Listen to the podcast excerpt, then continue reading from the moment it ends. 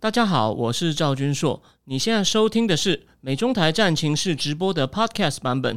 每个礼拜一跟礼拜四晚上八点钟，我都会在 YouTube 上直播，用最口语化的方式，深入分析最新的美中关系与影响台湾的重要国际局势。想要第一时间收看直播，记得在 YouTube 上搜寻并订阅我们的频道“美中台战情室”，也别忘了加入我们的 Telegram 群组，在我们直播与 Podcast 文字区都有连结，可以点进去哦。呃，好，各位美中台战情室的观众朋友，大家好，谢谢。今天我们又回到正常的直播节目了。那不好意思哦，今天我我们那个直播一开始忘了，因为上礼拜四改成不公开，要呃保留给呃有加入正听智库的人。那我刚刚发现一开始我们没有把这个不公开改回公开，所以我后来晚一点才把它改回来。好，那欢迎大家今天收看第一一百二十八集哦。那我今天呢，我先给大家看一下。我今天的三个标题仔细看哦，都不是好消息哦。哦，世界越来越乱哦，这不是我们故意去唱错，是就是这样子。那第一个标题叫“不能单压不对称作战”，我等一下会再仔细讲一下。然后我们来看一下第二个标题哦，那个，然后你看哦，我现在第二个标题呢叫做黑田东彦的搏命演出。我们今天呢，我们今天就是要跟大家讲说，日本央行哦有什么苦衷，他会继续保持货币宽松，虽然他面临很大压力。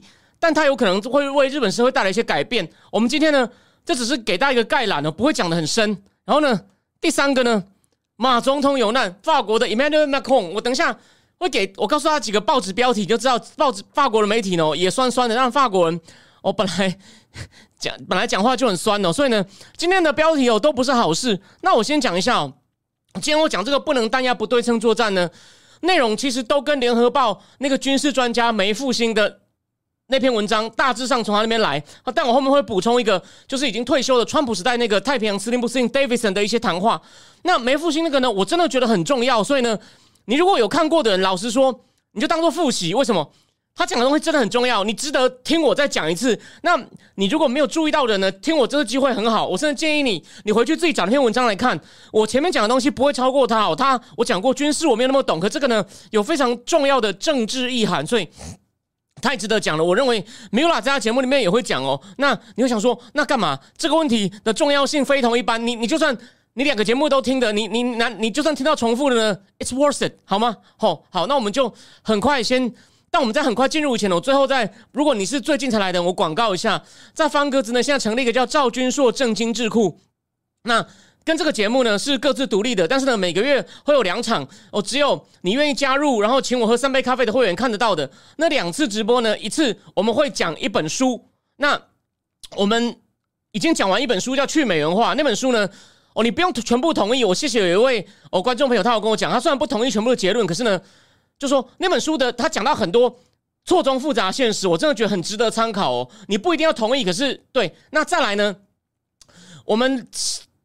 两个礼拜后会把安倍经济学的另外两支箭，你看跟今天的话题果然有点关系吗？另外两支箭大概做了什么？它的成败呢也做一些解释。然后七月呢会讲一本书，叫做《Global Economic History》，是牛津大学研究工业革命的顶尖专家为近代经济史写给一般人的哦，这种深入浅出的，就是专家写给一般人看的书。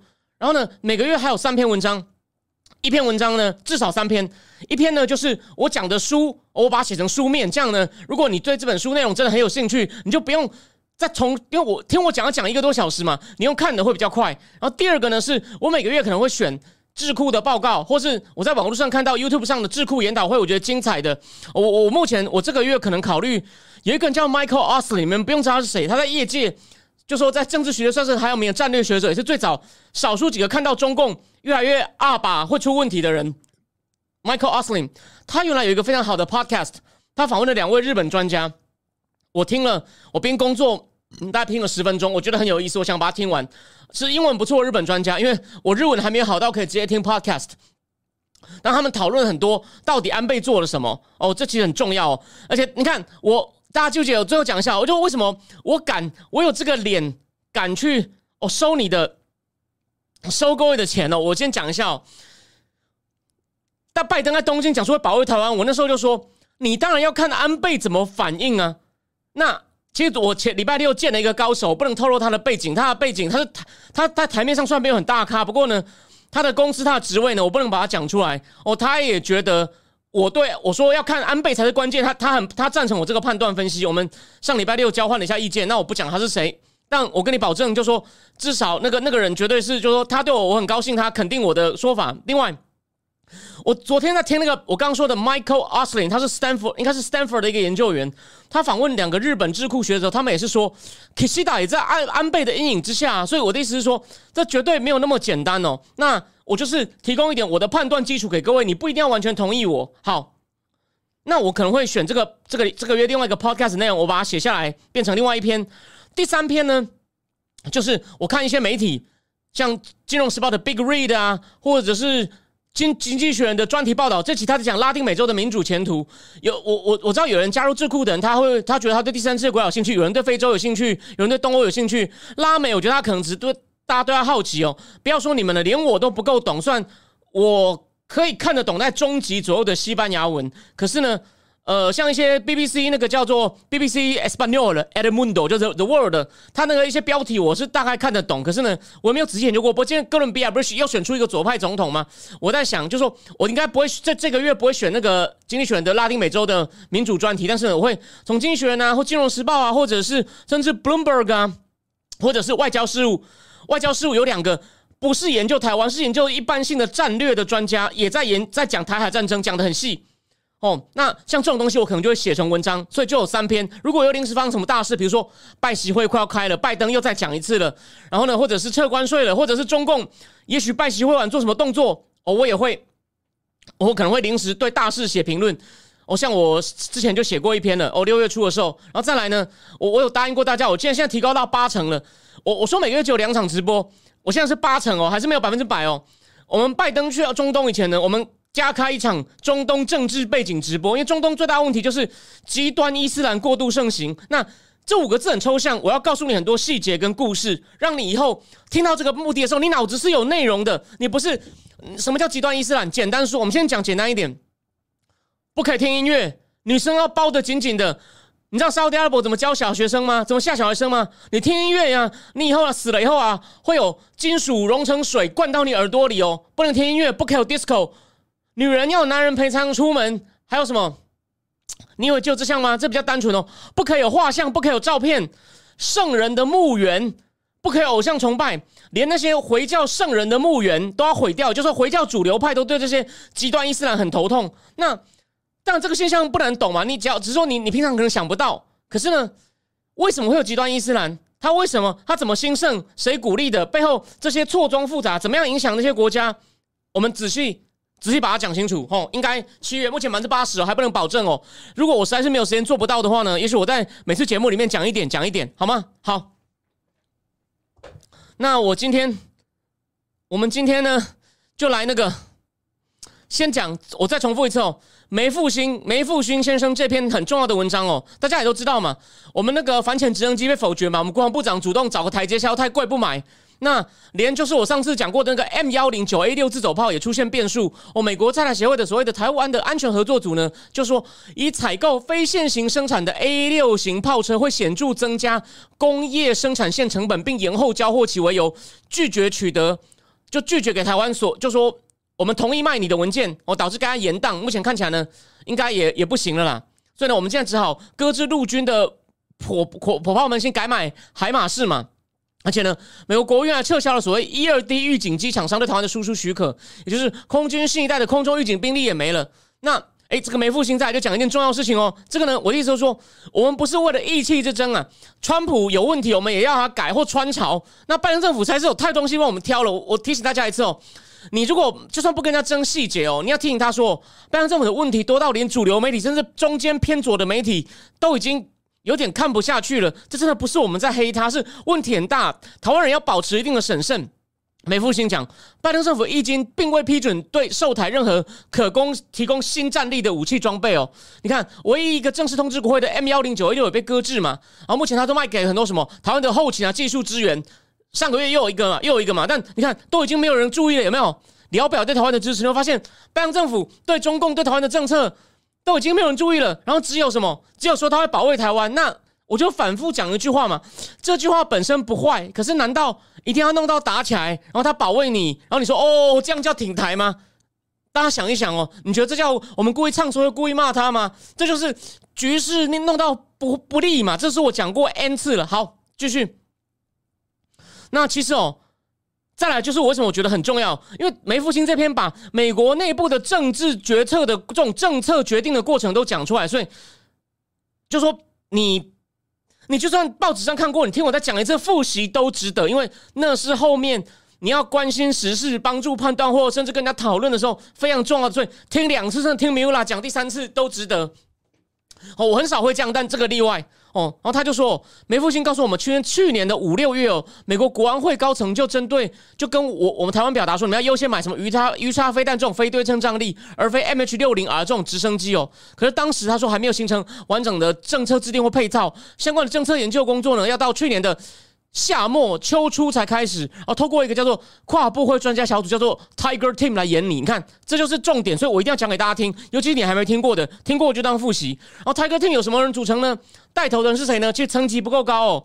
国防部的亚太安全事务首席副助理部长，帮大家复习一下：国防部长、副部长、次长、助理部长、副助理部长。然后我想到一件事情了。我我想我想到一件事情，我要给大家看一个东西，这是我前面忘了跟大家讲的，不好意思哦，那个让我那个，你看这本书哦，我要讲的就是，就是回到为什么我会推，我敢推荐我自己的智库，因为我看大量的时事有关的新闻报道跟分析，那那个通常某种程度上，你只要英文够好，发文够好，你你不一定要有这方面知识，你也看得懂，但我会把那些。资料做进一步的消化分析，那这跟你想说，哎，我为什么不去看那些政治学博士？台湾政治学博，我听我讲一句，台湾政治学博士通常现在哦，他们大部分就是研究，他们跑统计哦，这个我对我这句话负责哦。他们听了可能会说，赵林说那边，他们可能听了不是很爽，但是我就是要讲啊。第二。有少数是研究政策的呢，通常还只限于两岸关系。他们对其他世界，像我说我要讲中东，他们对这个东西不懂啊。一般的理论呢，他们为了考试，博士这个考前可能还不错。完了以后，在我看来，学校杂物很多，所以你要了解时事的话呢，我有一些学术的 base base 哦。但我现在比较忙，补的比较慢，我承认。所以学术界的人虽然他有 base，我不是完全批评他，可是呢，可是美国有一群的。人他有博士学位，他当年在华府接触政策议题。为什么要举这本书？这两个人是代表人物啊，他们的书刚出嘛，是这两个人。哇，这边有点看不清楚，我告诉你有哪两个人哦。一个人叫 Colin Colin Cow，他就是国防部现在的助理次长，不，助理次长，国防部次长，他有负责伊朗谈判。这个叫 Thomas Wright 的呢，他是民主党，他也很讨厌川普。不过呢，我觉得写的分析还算客观。他是最早在我忘了在哪一个杂志里面写说，拜登政府里面有两批人，一派对中共比较鹰派。主张有限度的脱钩、科技封锁。哎，我说我说了嘛，他讲的是对的。所以拜登政府对中共的科技封锁呢，有一点点推进，但跟川川普时代比还是很少。但不能说没有，我们就事论事有。然后他说，但也有一一派人是像奥巴马这样的，觉得你们就妖魔化中共了。他有些问题，但我们就是我们就是拉帮结派，把他围起来就好。就是哦，不需要用这种像川普这种蛮干的方法。Thomas Wright，他他去年就写的很好。你看，这两个人都是在政策圈打滚的，合出一本书。就算他是民主党，就算他批评川普，无所谓。我们，我我至少我都会看，所以你放心，我有立场，但我不偏颇，就这么简单。哦，好，我把对不起，我每次都忘了讲。好，继续。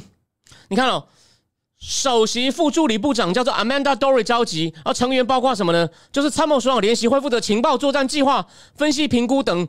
属处就是他们，就像台湾的参谋本部，只有一些校级军官哦。国务院商务部还有国安会的幕僚，大概就是反正就是个各个就是跨部会单位哦。再来哦，他们是去年你看嘛，他说夏末秋初开始检讨对台湾要是卖什么武器，可是呢，梅复兴又提醒我们了，他们的虽然作业时间紧迫，可背后主导的国务院早有预设结论，所以所以呢，这种参谋首长联席会就像美国参谋总部研究结果，很自然背书了。美国两个智库的结论，一个是美国战略预算评估中心 （Center for Strategic and Budgetary Assessment），OK，另外一个是 Center for a New American Strategy。这个智库很重要哦。那个现在的我刚刚讲，在 Colin Cow 底下，刚我刚给你看那本书的 Colin Cow 是国防部的次长，在底下就是那个拜登政府里面，目前他跟戴奇两个是最鹰派的那个 Eli Ratner，Eli Ratner。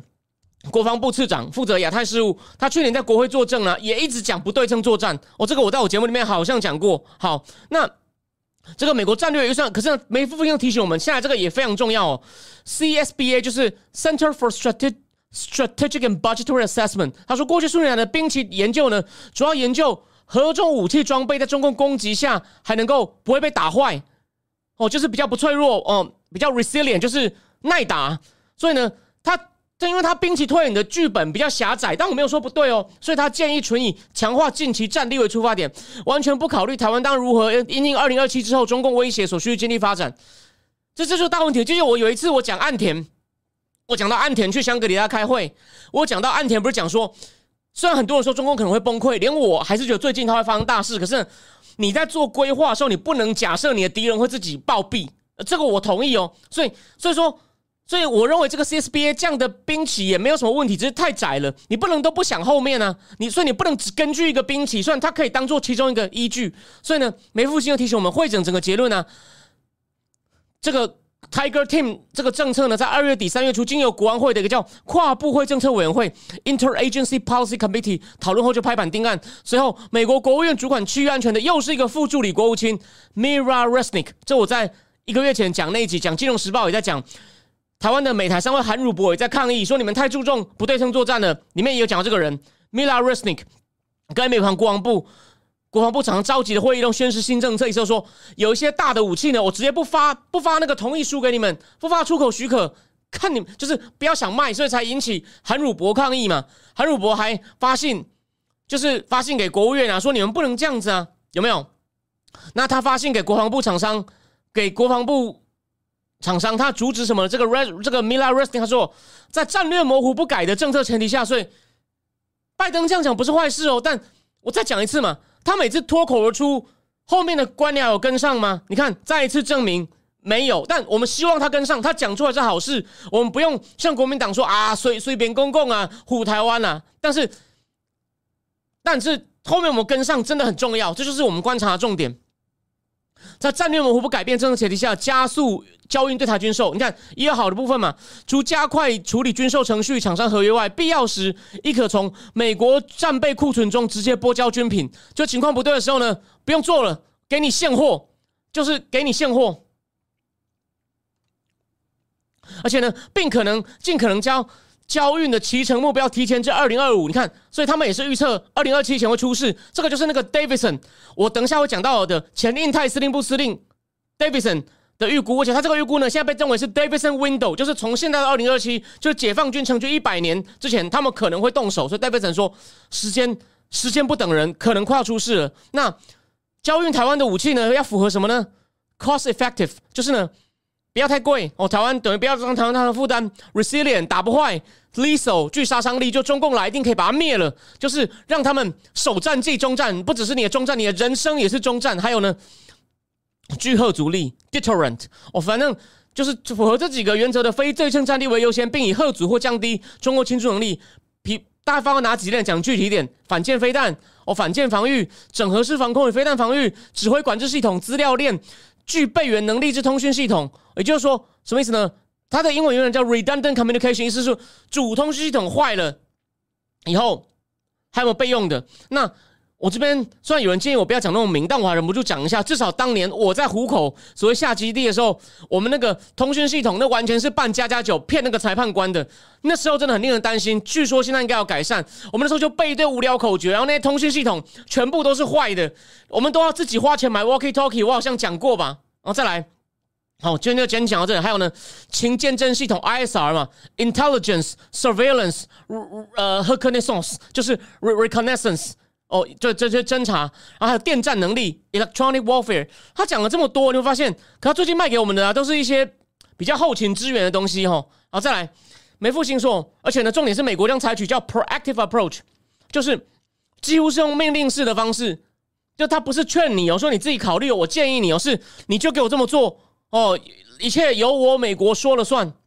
所以就说，就是他会直接拒绝你说这个不行，这符不符合？OK。然后再来啊，所以他就说，拜登政府调整对台军售政策前后做了近半年，但并未充分参考并协调美军的专业意见，而且此案请在美国国安会最低层级的跨部会政策委员会，就是助理部长就定案了。你看，助理部长是一个部会的第四把手，诶，你不觉得这个东西台湾难道对你们不够重要吗？你们我觉得至少应该给副副部长吧，就算没有送到部长去，对啊，那我刚刚有有有人说有哪些武器符合？我刚刚有念嘛，我刚刚有念出来，刚刚聊天室里面有。好，然后再来哦。那不梅父亲又猜哦，为什么没有上到较高的决策层？我刚刚说了嘛，至少应该到副部长级。部分原因是因为当时逢乌克兰战争爆发，美国国安会、白宫注意力都另有聚焦。这个我是反复讲过。你看，军事专家，我的推演，军事专家帮忙我证实吧。我早就跟你讲了嘛，这个当然也不是就我，我也不是完全自己空想啊。我讲了嘛，斯坦福大学那个梅惠琳 （Mariano Scalar Maestro），还有美川普时期的助理部长 Aldrich Kobe，两个联名投诉给《华尔街日报》说，你俄乌战争开打，你不要以为俄乌战争是陆战为主，这边是海战为主。No，有些东西。至少你空军就要拨过去支援陆军。俄罗斯为什么打成这样？就是到现在为止都还没有空军。我今天有看到一个贴文哦，我等一下可能有空才讲一下。他的他打两个月，一点空优都没有。对于世界排名第二军队来说，实在是惊西狼哦。而且不招不止哦，他说就是你心力问题嘛，你心力你看嘛，决策过程中被忽。那个，然后这个最严重就梅父亲提醒我们了，负责台海作战的英泰司令部及太平洋军队提供太平洋舰队所提供的意见与建议，由于国务院 E C 立立绿色立场相左，此次决策过程中基本遭忽略。这就是我说的，你报纸上看过了，麻烦你今天忍住再听我讲一次。实在这个这不是开玩笑的。然后他们不过呢，他说但可提供整合式强韧性的 I S T A R 的这种叫什么坚贞木货能力的一二 D 先进预警机。呃，就是，但是呢，还有这个叫做 M H 六零 R 的海军直升机都到打枪，令美方许多专家与高级退将表示难以认同。你看这两种东西，虽然我不是那么懂，可是你看哦，什么叫 I S T A R？就是这个叫做这个就是一个这是一个简称嘛，Intelligence Surveillance，T 是 Target，A 应该是 Attack，然后呢 R 就是 Reconnaissance，对吧？监侦，你看 Intelligence。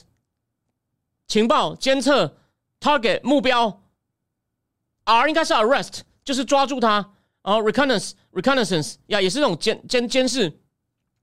这些高级将领他们认为哦，比如说他们认为哦，你台海如果在战前或战时哦，传统作战还是非对称作战，都需要有高度这个叫 ISTAR 能力，而空中预警机呢，可以有效掌握远程空域，甚至逆中目标以及海上目标的资产，就极为重要。对于台湾的整体防卫，包括整合式防空飞弹。防御及海对海上作战目标呢不可或缺。结果你看，所以呢他就说，既然在美国不愿意明确承诺要提供及时的这种 ISTR 能量给国军，前提台湾只能自己筹备这种关键战力，除非美国政府已经的确有计划在暂时提供你。他说，除非美国政府已经答应你，甚至有协议吧 who knows？所以，我记不记得我前面节目讲过，你要想办法用你自己的管道。如果你比我有管道，你要去打听蔡政府。问蔡政府有没有在帮我们提升？你不是说保卫台湾？你不是？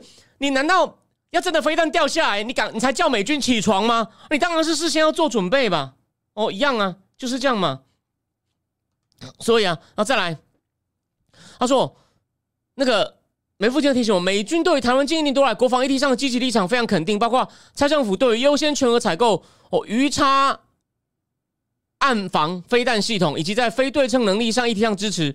不要说，你看我我写那篇文章骂朱立伦，连朱立伦去美国的简报啊，都说台湾国防就该搞非对称战力，就是只是迎合美国人。但最糗的就是国民党已经是瘫痪的机器，为什么呢？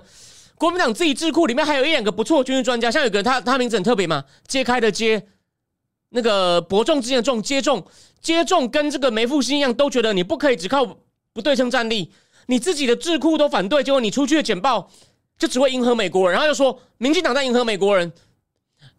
一一个一张简报等于打两次脸，打自己脸，不但就是以为自己打到民进党脸，其实根本就打了自己脸，然后也打了自己智库研究员结论的脸。这么逊的反对党，你还期望他什么？好，这只是顺便提一下。好，然而美方对非对称战力的定义模糊，而且近年近来一连串动作的强势与独断，令我政府以舆论深感困惑。非对称概念乃以小博大，以己之强攻敌之弱，但具体执行上，不同个人或单位可能都有不同的见解或立场，有没有？所以到底这包括什么？刚刚是有人问嘛，所以不不确定啊。所以呢，他说这就是为什么美国政府虽然在二月间就已经拟重新拟定军售方方针，并开始出手。贺就是阻碍台湾一些买重重重型武器军购案，但直到五月中旬，美国政府还未就其建议台湾优先采购具体项目清单与排序等达成共识，也就是到五月到底根据不对称作战的指导原则下，你们要先买什么？不知道。所以呢，现在现在现在已经正在进行哦。台台湾跟美国每年都有军事会谈，叫蒙特瑞会议哦。蒙特瑞会议对话。那我讲过，不是有一次蒙特瑞会议本来要请退休的海军上将李喜明演讲，因为李喜明就是提出这个不对称作战或者叫 Overall Defense Concept 最有力的倡议者。结果呢，因为李我们的国军邱国正为首，想要把它改回来，觉得不能够偏偏太前面的不对称作战，所以他们就找个借口说去年有疫情，我们国防部不会去派十几个人代表团参加蒙特瑞会议，免得听李喜明演讲多尴尬。不过李喜明影响力是很大，因为他英文不错。大家也不要忘了这个东西嘛，就是我也讲过嘛，我们陆军基于很多理由，那个水准真的不行，所以台湾的空海军好一点。而且呢，基于一些理由，海军其实看参照面最广嘛。我虽然不是那么懂军事，看你看嘛，台湾算。我们的海军规模太小，可是海军其实是最完整的兵种嘛，它又有陆战队，然后呢，美国的海军还有航空兵，我们没有啦，我们的反潜机还是归属于空军，然后再一起出任务。我有看过报道，就说搞了半天呢，空军来的人飞行没问题，他根本不懂怎么样反潜。他说你要去反潜，去征收有没有那个有没有那个潜水艇哦，那个飞行的角度哦。那个空军训练的人没那么快啦，所以这就是问题啊。所以海军其实是最完整的，又有陆战队，然后呢又又需要懂，又某些人又要懂飞行，所以。然后李喜，然后呢？因为他们海军是国际兵种嘛，很多海军的那个将领都要去美国海军学院受训，才可以升到中将或上将嘛。所以他们的水准真的比较好。像你看，以前不是有个驻荷兰大使顾崇廉，顾崇廉将军就是那时候处理买海龙、海虎嘛。然后还有一个电脑博士叫董祥龙，以前的海军海军司令。所以呢，他。那现在李喜明呢？因为他英文很好，一常还跟吴一农啊合作写一些战略的文章，所以李喜明其实现在很受重视。我最近看一篇文章，我可能会写在方格子里面，我这个就不公开的，可能会公开一部分。又又被引到李喜明，就被那个 Niall Ferguson，Niall Ferguson。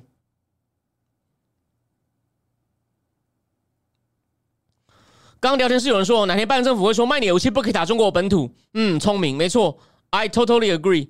好，继续。他说。美国在强制在取消我们要买的东西以前，并无你到底要卖给我们的替代方案都还没弄好，而且呢，取消这些台美双方投入了多年时间沟通作业才完成的建案，势必根据美方建议重重启炉灶，就是砍掉重练。你不觉得这样有点鲁莽吗？虽然说他有他的道理，所以呢，他说梅父亲提醒我们在优先沟通项目报价与建案审查程序均。富却如的情况下都没有情况下，新的军工最后最后才二零二四年度才会开始推动执行，看嘛，现在才慢慢凝定、凝定、凝定，可能凝定好，明年各个各个机关要盖章啊，好了，美国没有章，可是要要首长签名啊，所以呢，你签好不是说，难道你拿着章马上去仓库换吗？不可能嘛，看，然后再再交给厂商，就是官僚系统先跑，所以二零二四才开始嘛。那前面不是讲了吗？他希望二零二五开始交，因为二零二四才开始生产。干嘛？又不是子弹，又不是军袜，又不是军棉被，所以你们看到麻烦了。你有没有觉得，如果中南海看到这篇文章会很开心呢？这就是要担心的问题。所以呢，而且他说，最后这个政策拍板的时间点就是二零二零的二月底呢，正是乌克兰战争刚刚发前后。就是说，所有针对台海战争的研究都是基于假设与模拟结果，并非乌克兰的实战经验。而且呢更重要的是呢，非对称作战在俄乌战争所所获知的成果是乌克兰付出极大代价，生命国土摧残，就是。那真的是在战场上肉搏。虽然说乌克兰基于很聪明的理由，好像没有看到那种大部队跟俄罗斯拼，都是躲在草丛里，透过无人机啊，或者是美国给的情报啊，然后呢，忽然用那个 Stinger，或者是那个叫 N N N N L A W 哦，或者是针刺飞弹，轰，把它这样轰下去，很有用。可是呢，乌克兰的地理作战环境限制未未未全然适用于台湾啊，所以就像台海的贺主不能紧靠，他说不能紧靠 deterrence by denial，就是说。你不可能只是让他进不来，denial 就只说真的开打说进不来，你要他根本连打的念头都没有，对吧？这就是孙子讲的嘛，就是最好就是不要打。那结果他都没有做到，哎，只是横线假设你要打，然后你放心了，我会给你武器，让你保证你能够打退他，这不是最佳解吗？你看到我说拜登政府没有轻重缓急，我相信我长期的观众，你可以提醒一下新来的，我是不是第一天要这样讲？没想到在军事领域也很不容易，也很不幸出现了，而且呢，就说你还需要考虑。反正就是，而且你要防止减低或中共摧毁我兵力战略关键基础建设。俄罗斯就是因为飞弹不够了。补充一下，英国的智库说俄罗斯的巡弋飞弹不够了，他就是因为飞弹太少，国力不强，所以呢，他一开始没有把乌克兰的那些防空系统啊、机场啊、飞机跑道都瘫痪，所以呢，才让乌克兰有这么强的反击能力。但中共可能。我们不能低估他。我虽然骂中共，骂中共，我相信中共的飞弹很充裕。我们要怎么样挡住中共？用飞弹战术。我以前不是讲过，两边飞弹对射，别让他把我们的东西都摧毁，这是个很大的问题，不是吗？好，我现在看到一个我以前在海外那个反共华人台的观众进来，我跟他说声好，谢谢你。对，好小姐你好。我再来哦。他说，美国这次重大调整位于我国之商。去年九月，就去年蒙特利会谈，就是我说。我们的军方想一个理由说疫情抵制，因为怕李喜明上面演讲跟国防部的政策不一样，觉得尴尬。然后十一月有个国防政策会议，两次会谈所有涉及相关议题，但基本上只属于单向知会性质，而非战略伙伴间应有的协商。你看，就是拜登政府，但就是我讲了你就要听。虽然武器是他的，他战比较强势，我同意，我也不是完全批评。可是你完全单向知会性质，拜托，仗是我们打，而且这也不是说只是为了我们保命，诶。你们也要要不要给我们买晶片？要吧？还有啊，你们的盟邦日本需不需要靠我们的海盗两边运石油？其实哦，我今天没有时间讲，我说了嘛，美国两个研究核武啊、研究战略，但不是研究台海的，他们仔细写了关于台海的，登在外交事务上。他们也是说，你台湾呢丢了的话呢，对于保卫菲律宾、保卫日本、保卫南韩都很麻烦。他们里面完全没有讲到晶片哦，那是很传统的军事。军事战略观点呢，我应该早就会写下来供大家参考。而且呢，拜登政府的新政策恣意推翻了台湾多年按照美方指导严谨分析评估的战力需求。你看，推翻前任，而且呢，台海军力失衡的问题不是因为台湾不重视或未优先构建所谓的非对称战力，这个其实已经有在往这边转了，而是美国也长期拒绝提供其他区域盟邦那种正常获得作战能力。你有有东西你不你不卖给我们呢？你不你不卖给我们呢？就说我们军力失衡不是因为。被非对称作战的不够，那些小东西其实我认为绝对要买，美国也不会拒绝啦。就就事论事，可是呢，一些大东西你不肯卖给我们呢，不肯卖给我们，比如说什么 F 三五啊，对不对？而且呢，美国军美方军售军售体系体系效率偏低，而且呢，军工产能的因产能为成本，今年还无法在合理运交期内交给我方的武器，所以呢，美方必必必须正视。解技术解决问题，就是我们这边，你难道想要让台湾变下一个乌克兰，这种东西交不出来吗？我说这不是光是台湾本身的问题，就这你们也有一个 stake 在里面呢。你们自己要当世界老大，又不是我们逼你的，不是说我不管啊，谁叫你说就我不是我硬把你拖下水的，所以你们也要赶快解决这些问题啊。所以呢重点就是，所以最后这个梅富梅副先又提醒我们说，曾与行政部门深入沟通，了解内情的美国国会人士表示，由于对台的政策新的对台政策仓促。成型新政策，内部意见会诊沟通不周延，其实在美国政府内部都有很多争议，所以可能还有调整弹性。就有些官僚可能不赞成，站在我们这边，所以你要利用这些人。尤其呢，美国政府高层对政策看法分歧，国会支持台湾力量也对新政策的粗糙性颇为不满，所以你要找谁？你要找谁？类似找 Tom Cotton、Lindsey Graham 有没有？Lindsey Graham 真的是很大牌哦，我在我脸书上写了嘛，你有在看我脸书知道，连就是。招娣王储杀人的时候，不是杀掉那个记者 Khashoggi，每那本书，我我我说我准备要讲那本书《黑潮》，都引用 Lindsey Graham，他说受访的时候就说，那个沙地王子穆罕默德宾萨拉门就像个铁球一样，把房子都锤掉了，就把美沙关系都锤坏。你川普要保你都都很尴尬。你要找对啊，Lindsey Graham 自己是空军退役，不过他不是战斗出身，他是军法官哦，但是他真的是很大牌的，像。但他比较老了，然后 Tom Cotton 呢是如果川普不选热门总统候选人，年纪跟我差不多大，Lindsey Graham 啊，Tom Cotton 啊，或者是 John Cornyn。虽然 John Cornyn 现在很黑哦，他赞成要跟民主党妥协，要修枪支改革法，枪支要改革枪支问题。那他回德州参加共和党大会被虚虚到不能讲话。但 John Cornyn 其实他真的对中共很强硬，也想保卫台湾。还你看那时候去年不是来台湾不知道报什么，但我不可能知道 John Cornyn 来到底讲了什么。还去台积电参观吗？你要找这些人呢，说帮忙啊，帮忙去跟政府部门抗议啊。还有谁？我想想看，还有还有谁？这几个比较懂的，还有还有谁？那个去 Ted Cruz 也可以啊，或者是 Mark Rubio 啊。然后还有谁？其他我我要再想一想。那个风花雪月说，英美希望乌克兰向阿富汗消耗个十年。我觉得他两边都变乌克兰，所以很麻烦呢。就是为什么上礼拜欧洲去四个元首，根本就跟泽伦斯讲不要打了，有没有？我一看就觉得，果然后来路透社有个消息嘛，就写说标题写马克龙故意讲的很委婉，说你自己决定要不要割让领土来求和。所以欧洲也很惨，我等一下就会讲。所以重点就是哦，两党议员的反应动作正蓄势待发。其实连那个那个 Menendez 民主党那个外交委员会政策的主席啊，Menendez 他还算蛮挺台的。他也我看过他一些立场，他不是也问戴奇吗？印太经济架构我们要加入台湾，戴奇我我们还我们戴奇不肯讲，他就说那就是没有嘛。哦，对他儿子要选众议员了，会变成史上美国史上有十对哦，就是父子两代都当过议员，但同时的真的很少。他的儿子要选上众议员，所以呢，爸爸。爸爸，爸爸要当，就爸爸跟儿子同时要当国会议员的，应该是还有一个叫什么？那个每次跟 F Fauci 干起来的那个谁？Rampol，Rampol 的爸爸 Ronpo 他爸爸是众议员那样子，然后他 Rampol 是参议员，两个有重叠到，所以这很特别。好，那再来，所以梅复兴又最后提醒我们说，台湾应该坚持自己的立场，绝不可轻易放弃自己真正关键的国防需求，并领妥逻辑一致、专业上可。可以依靠的论述来跟美方高层沟通，就是你不能要我们只想像乌克兰一样，我们的地形不一样，我们明明可以有更好的大武器来贺阻，而不是直接就好像给我们一堆小飞弹，要我们像阿富汗阿富汗人或像乌克兰一样打游击战，那个只是其中一套，不能这样好吗？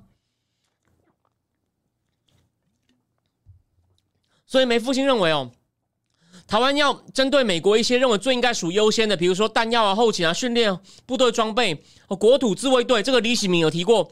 非还有像什么 C E four I S T A 啊，就是我刚刚讲的嘛，只管通勤、情报啊、监侦、目标截取，最后指标性投资，一年后再重新检讨或采购在台性装备，就是像战机、潜舰。水面舰等等，甚至包括目前的主角项目，美方届时因为暂时讨论，所以说我们不是说严厉，就说现在情况真的要改变，那我们等一年后看拜登政府会不会比较理性软化一点？哦，重点就是这样子。那再来呢，我们来讲一下这个呢，我说了，你自己去看报纸，你不一定要听我讲，但听我讲完，你会比较快抓到重点。在我们引用一下 Davidson 接受 Time Time News Magazine 或者是他参加一个 podcast 里面讲的话，就是川普时代最后一个印太司令 Davidson，他的意思是说。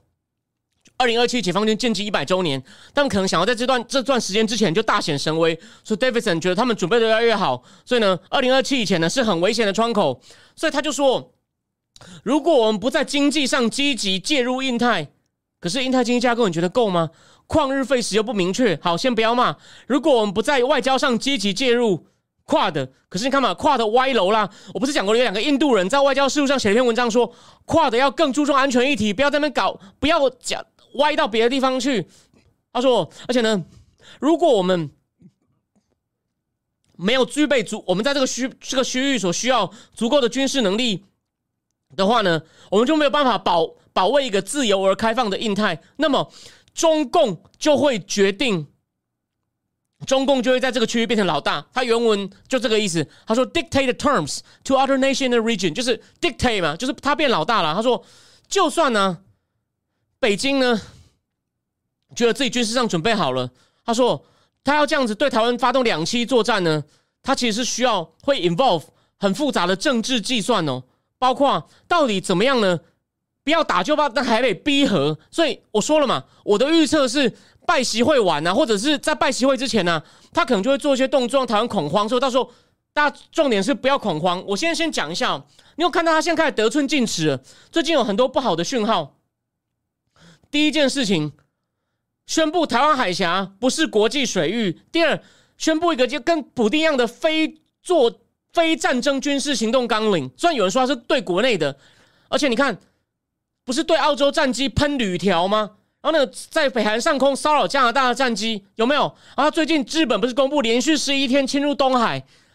你拜登说保卫台湾是吗？然后我们我们来试试看啊。有没有看到小流氓在逼车？然后美国每次美国的底子还可以，军事上也够强。美国开一台大坦克，但每次小流氓逼车，他要敢回撞吗？他就看好啊，我看你开这台大车是不是？我算我没有心里没有想真的跟你一拼，我现在就是跟你逼车，看你敢不敢，敢不敢回回过头来啊？敢不敢瞪我啊？所以大家要小心，真的要小心，这些都不是好的善。我这边我怕我等下忘了漏讲，他们乌克兰希望早点停战。你以为欧洲这几国去哪有用？普丁背后的靠山，我们节目不是早讲过，谁把普丁当一支枪去搞乱欧洲啊？就是习近平啊！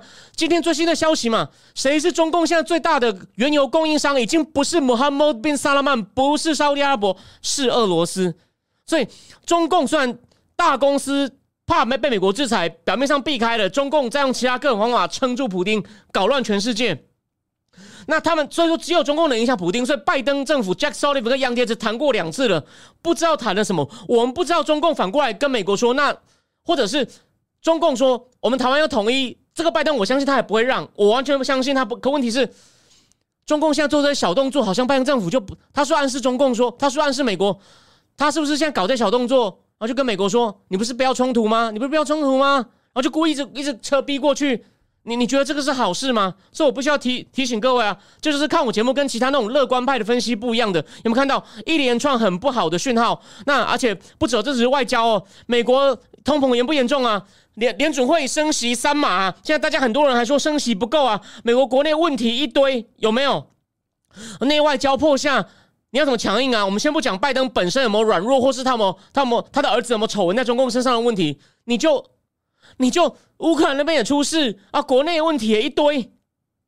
这个我去年就写过了？我说拜登不是詹森，詹森是在国内的大法案都通过以后，詹森是塑造美国大社会。一开始有人不是说拜登想当詹森，甚至当罗斯福吗？我就说詹森那时候是国会有绝对多数通过他的国内法案，才开始对越南强硬的。你拜登有这个 foundation 吗？No，所以问题很大，问题非常大。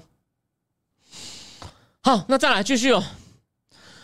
就中共，所以我说再来，他会用制造恐慌，看台湾能恐慌到什么程度。所以到时候有看我节目，很记得哦。不管他在那边搞什么，他不管是围东沙、围马祖，whatever，他就吓你，你就你就当做你就正常生活，就像疫情一样就好了。哦，再来，他说，然后这个这个 Davidson 就说，我们的国防跟台湾的国防关系哦，一定就是要看我们评估。取决于我们评估中共对台湾什么威胁，我们就要怎么样挺住台湾。重点就重点就在就在就在这里。然后呢，他说呢，那要怎么实际上怎么做到呢？训练台湾的军队，还有呢，监督台湾的汉光演习。但是汉光都用兵棋哦，不是实战演习。然后呢，国防部还现在呢也跟台北的这个国防高层呢一起发展对称作，就是不对称作战的能力。但是 Davidson 就警告说。你不能 over reliance，你不能过度依靠这个 single doctrine，这个这个作战的战略信条。哦，虽然说美国现在都说要让台湾变成一个豪猪嘛，porcupine。美川普时代的最后那个国家安全顾问 Robert O'Brien 也这样讲，跟他说，不对称作战本身没有错，但是 it's incomplete 不够。哦，你必须要，哦，必须要靠传统的传统作战武器来贺阻，也也很重要。所以呢，豪猪理论呢？只是一部分，a subset of what we need to do。我们需要做事情的其中一部分，一个子集合。然后呢，当我们讲到 deter，就是贺阻；or deny or prevent，不管你怎么讲，不管是贺阻，或者是防止，或者是来的时候把它挡住，哦，都是不对称作战其中一个部分。而且，being，而且呢，基本上就这样。然后他说，你不可能只靠一些系统呢，是要什么样的东西呢？是。开战以后展现出它威力的，你必须要有一些东西呢，是让你的对手开战前就想一下。你就记得经济学人也有引过 Davidson 类似的话，就是你要做到让台湾有够多大家伙，让习近平早上醒来看看窗户，想说我还是明天再决定要不要打好，今天先不打，这才是这也是另外一个关键呢。你不能说你放心啊，这些小东西针刺飞弹哦，针刺飞弹或什么东西够多，所以你放心啊，他来可以把它摧毁。这样这样不行，这样他就敢大规模渡海来赌一把。他说：“反正呢，你必须要 an array of capability，就是一一整串的、一整串的各种不同的能力跟武力哦，在战场空间上才能够让他根本就不敢发动战争。哦，这个观念并不难。你看是 Davidson 讲的嘛，人家是专业的啊，这是专业的军事高层将领啊。所以呢，他说台湾你需要什么呢？The four portfolio of capability，像金融投资组合一样，各种国防组合都有哦，就也包括很贵的战机、战舰跟潜水艇来处理中共这种各种灰色战术。好，OK，所以呢，我现在讲完了，我我今我现在已经讲完了，所以记得这也跟我前面节目讲的不冲突吧？我不是说了吗？你不对称战争也要做，传统战力也要做，所以呢，我们政府收的税太少，这个比较晚来的可能不知道，我以前有讲过，但要怎么样多收税，这个政府的行政上怎么处理，我不知道。可是台湾应该，台湾人应该有这个共识。好日子过去了，备战，甚至不要说你了，我都应该要去练身体，因为我还有四年才除役。我希望不要打，但是要打的时候，我不可能旁观的啦，各位。对啊，这这这仗，我怎以前有一些在海外的反共华人就说，那个小那个小赵，你你你赶快来美国躲。我说我不躲，我我一定要跟他们，这仗是非要打不可的。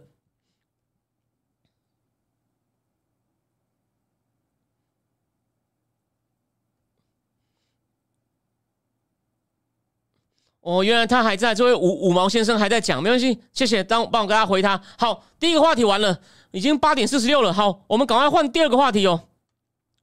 第二个呢，等一下，第一个话题呢不是好事，第二个话题呢，某种程度上也不是好事。你等下听我讲完就好，你等下听我讲完，我先给大家讲个最新消息。但你们应该也知道，有看新闻都知道，我在上礼拜日本央行政策会议公布之前，我就在留文需要预测说政策不会变的。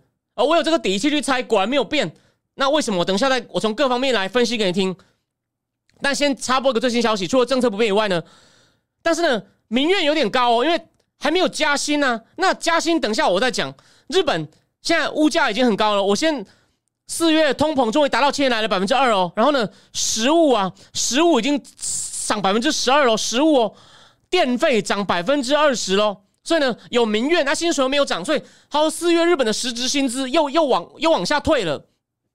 那就记得我在付，不对，五月那个大家都可以看得到的，就是以后要交之后看得到。我说了嘛，日本的薪资没有涨啊，这就是为什么你想要学深一点的话，哦，不是为了我想喝你的咖啡，但你愿意，我很高兴。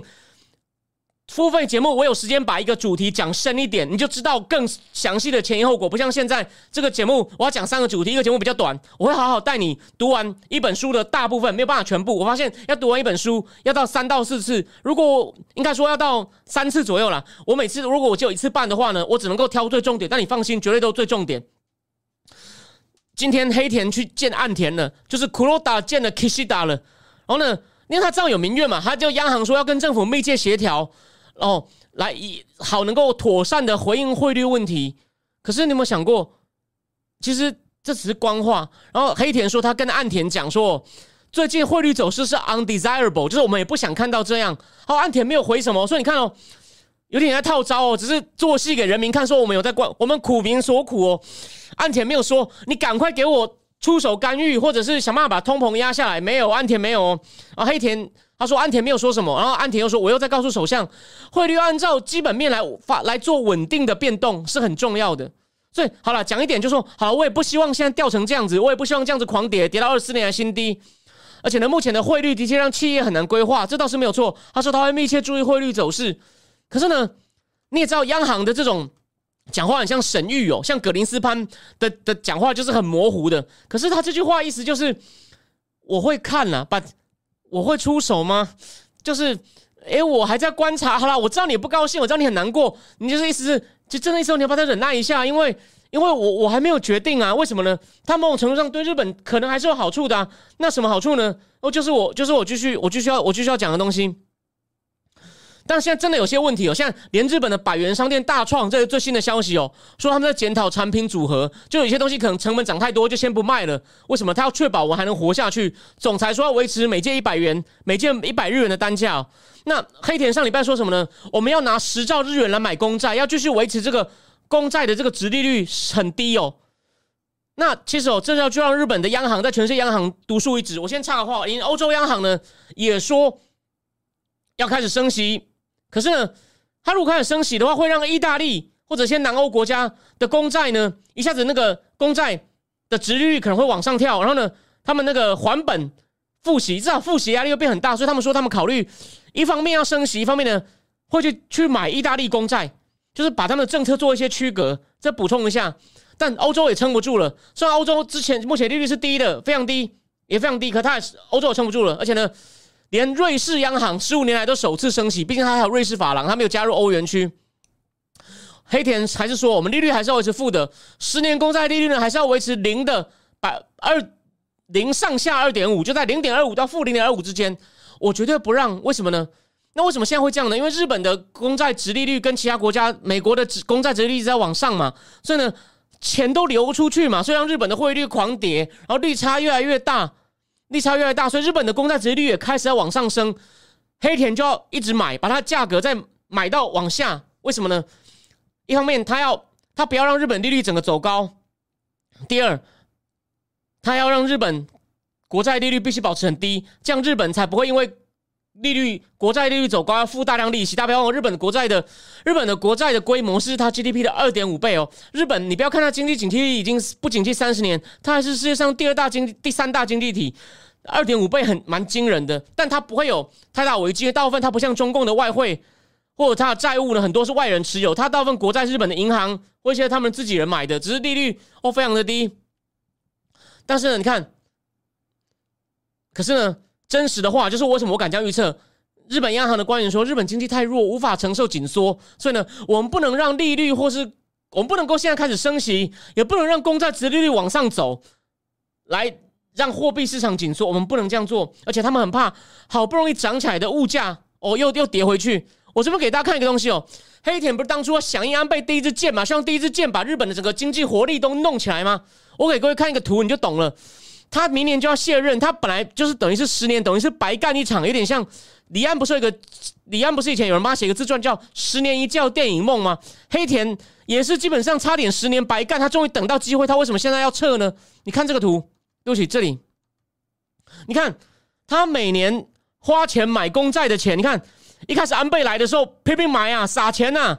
我不是讲了吗？他不只是 quantitative easing，还 qualitative easing，两种 easing。一方面宽的特别放很多钱出去，一方面呢还刻意把花很多钱买公债，把它的价格买到很低，让它殖利率变很低。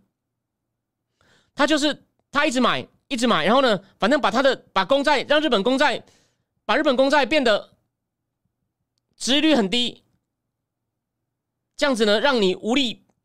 让整个利率全部都压下来，哦，叫促进消费生产等等。可是你看没有用嘛？这后来没有用，它开始减少了。然后今年今年又冲上去了，有没有？黑那个黑田当初就要把日本的所有的利率、公债、殖利率这种，等于是货币的价格全部都压到很低，然后让你不用怕借钱，借钱出去花。终于今年他又等到了，所以。他怎么可能这时候会收手呢？他这时候在加码好吗？能够把他的这个当年答应安倍的事情救回来？你看这个图其实就懂了。哦，对，因为聊天室有人在讲这个对岸的金融其实快要出，已经在出问题，只是还没有到很大。这个绝对我敢，我我有把握，应该会出事。我们再等一阵子，我们再等一阵子。好，再来就给大家看一下嘛，那个。但除了这个以外呢，我刚刚说他黑田他除了要这样搞，还有一个另外一个动机哦。他希望疲弱的日元能够带带动新投资，新一波来自国外的并购。这是野村的 CEO 叫做 Okuda Kentaro 奥奥田健太郎，他接受《金融时报》访问说的。他认为像东芝最近成功的外外国人进来买，我改变他的管理方法什么的，是很好的。希望能够带动更多外国的投资人来改变日本很僵化的公司体制。你有没有想过，日本的大公司的排名没有什么大变呢？就日本变得很僵化，哦，这是很大的问题。而且呢。他们认为外国资金如果这时候日元大贬进来呢，能带来更好的管理技巧。大家不要忘了，我上次不是有念给大家听，以前广场协定日元大升，从两百五升到一百四、一百五的时候，日本人在美国买了多少东西？买名画、买球队、拍电影。那时候美国人都觉得日本的威胁来了。傅高义写日本第一，其实我上次念的那本书，他就是傅高义写日本第一那个人的学生。现在反过来，日文大贬，他们希望能够外国资金来日本做并购。他说，他们认为外国日外国资金能带来更好的管理技巧，也能够让其他没有被瞄准、被并购的公司的经理人见贤思齐。他认为日本的公司呢，有很多这种不透明的关联交易啊，像红包这种东西。他们希望，哎，这不是乱讲，这不是我们黑他，就是 Olympus 相机请一个外国外国的经理人，发现他们做假账，对啊，就抓到了一个老外，一看就觉得这不对啊。所以呢，希望本国经理人。看到有人被收购，就见贤思齐，以防自己变成下一个被收购目标。但是大家这边提醒大家哦，这些都要已经可能，但是甚至可能现在连汇率都不是万灵丹哦，就是货币汇率利率都不是万灵丹。日本真正挑战在于，透过改造改改造公司，跟我刚刚讲这种汇红包文化，或者是这种关联交易的这种不透明的公司治理呢，希望能改变这些，来提升日本公司的生产力，降低成本。或者是用更好的方法制造出更好的产品。所以呢，疲弱的日元只能有帮助。所以日本需要改造，那就看岸田了。安倍这方面当初想要，但为什么没有做到？六月三十的付费直播，我们第二次来探讨这个问题。那最后讲一下哦，当初发讲金砖四国那个 Jim o n e i l 说日本这样贬，可能大家会发生贬值竞赛，引发金融风暴。我觉得不会，中共不敢贬。谢谢聊天室，就跟梁师讲的一样啊，他国内金融已经降了，你现在还在大贬，那不就引发恐慌？你人民币，你人民币在大贬呢，你人民币在大贬，不就引发恐慌？所以不会的，大家不要大家不用害怕。那个。有人问说，九五年就开始中国崩溃论，结果呢？哎哎，你怎么不说？他用了这么多，他用了这么多，算是见招，才弄到一个国家这么大了，人民币国际化程度那么低。为什么？大家都知道他操纵汇率，人员不可以进出越换，甚至连在香港买保险，他是用强力手段控制住的，不然早就早就出事。现在很很多地方银行开始在出事，我们继续看下去，上海也有银行要拿号码牌了，他呢？基于很多理由，哦，终于开始出现很多要溃掉的迹象，迹象而已。我们可以继续看下去。就算他这次再堵得住呢，一定又再大伤一次。他能够全身都伤，再往前走多久呢？当然，他现在还没开始大，还没开始吐血，但他已经开始出现走路越来越不稳了。我们就看下去。对，我跟你讲，全世界第二大经济体货币这么弱，就是因为他用剑招。好，那我们第二个阶段呢，就先讲到我们最后时间呢，来讲一下。你看，我们在讲第三，啊，对不起，我们我们我们来讲一下第三个话题。所以呢，黑田这次呢一定要搏，一定要搏，他要趁机让他的安倍经济学的第一件成功。但是呢，哦对，最后补充，日本的各党因为参议院要选举，日本的参议院呢，它的选区是以比较大，比众议院大，它的权力没有众议院大哦，参议院没有众议院可是也还是很重要，各党。都在讲要加薪，因为通膨来了。所以你看啊，我我现在不要那么快把物价压下来，而且好不容易才涨起来，我为什么不造成政治压力，让各党不只是执政党哦，在野党那个已经现在很弱的乱成一团的民主党也在讲，也在讲要加薪。然后呢，他说连他们呀，我看日本那个英文日经杂志，他们去访问北海道候选人，他说。现在真的什么都好贵哦，我们宣传车的油钱也变贵，连宣传车装饰的钱也变贵。我们在造市场合请大家喝的饮料也变贵。所以我们看到，如果政治人物感受到这个压力，说不定政治上一推，说不定用一些方法真的加薪了，那就好了。其他国家是怕什么？工资跟物价的那个循环互相追，像狗追尾巴，越追越高。日本刚好需要这样，不然日本那么久不动，你不能跟其他人一样啊，这是大原则。当然。我刚刚前面讲另外一个角度，生产力要提升也是，但是你要并进啊！你难得有这么多好机会，有机会工资涨、物价要涨，你还把它打下去，那才真的是脑袋有病，又不是韩市高雄的韩市长团队。好，那现在我们就回到第三个话题，我们很快讲一下马克龙哦，这大家不要低估这件事情哦。我先给大家看一个图哦，你会看到一个东西很有趣哦。哎，这个图已经透露一些事情了。你看哦，黄色是马马克龙的那个前进党赢的地方哦。你看哦，你看哦，这个是这个是那个右派，然后呢，这个是那个左派联盟，这个就是国民议会。你有没有看到法国的整个东半部啊，大部分还有北边呢，都是这种比较，就是尤其是这个。你看南部这边都很多被极右派拿走，整个南部极右派、极左派拿走，北部也是，北部也是。他说这次呢，你看哦，国会他们半数是二八九嘛，马克龙这次只拿到二四五，左派联盟一百三十一，极右派八十九，而且呢，左派其实是个联盟，它简称叫 NUP，它有好几个党加在一起，真正是极右派那个 Hassemblement National 国民联盟才八十九席才是真正。最大的在野党，然后呢，传统共和党、传统右派共和党六十一席，所以呢，他说我们可以从这个选举得到五个讯号。第一个讯号，以后政见马克龙的政见很难在国会光靠投票通过，你需要可能要跟传统右派合作，有没有办法呢？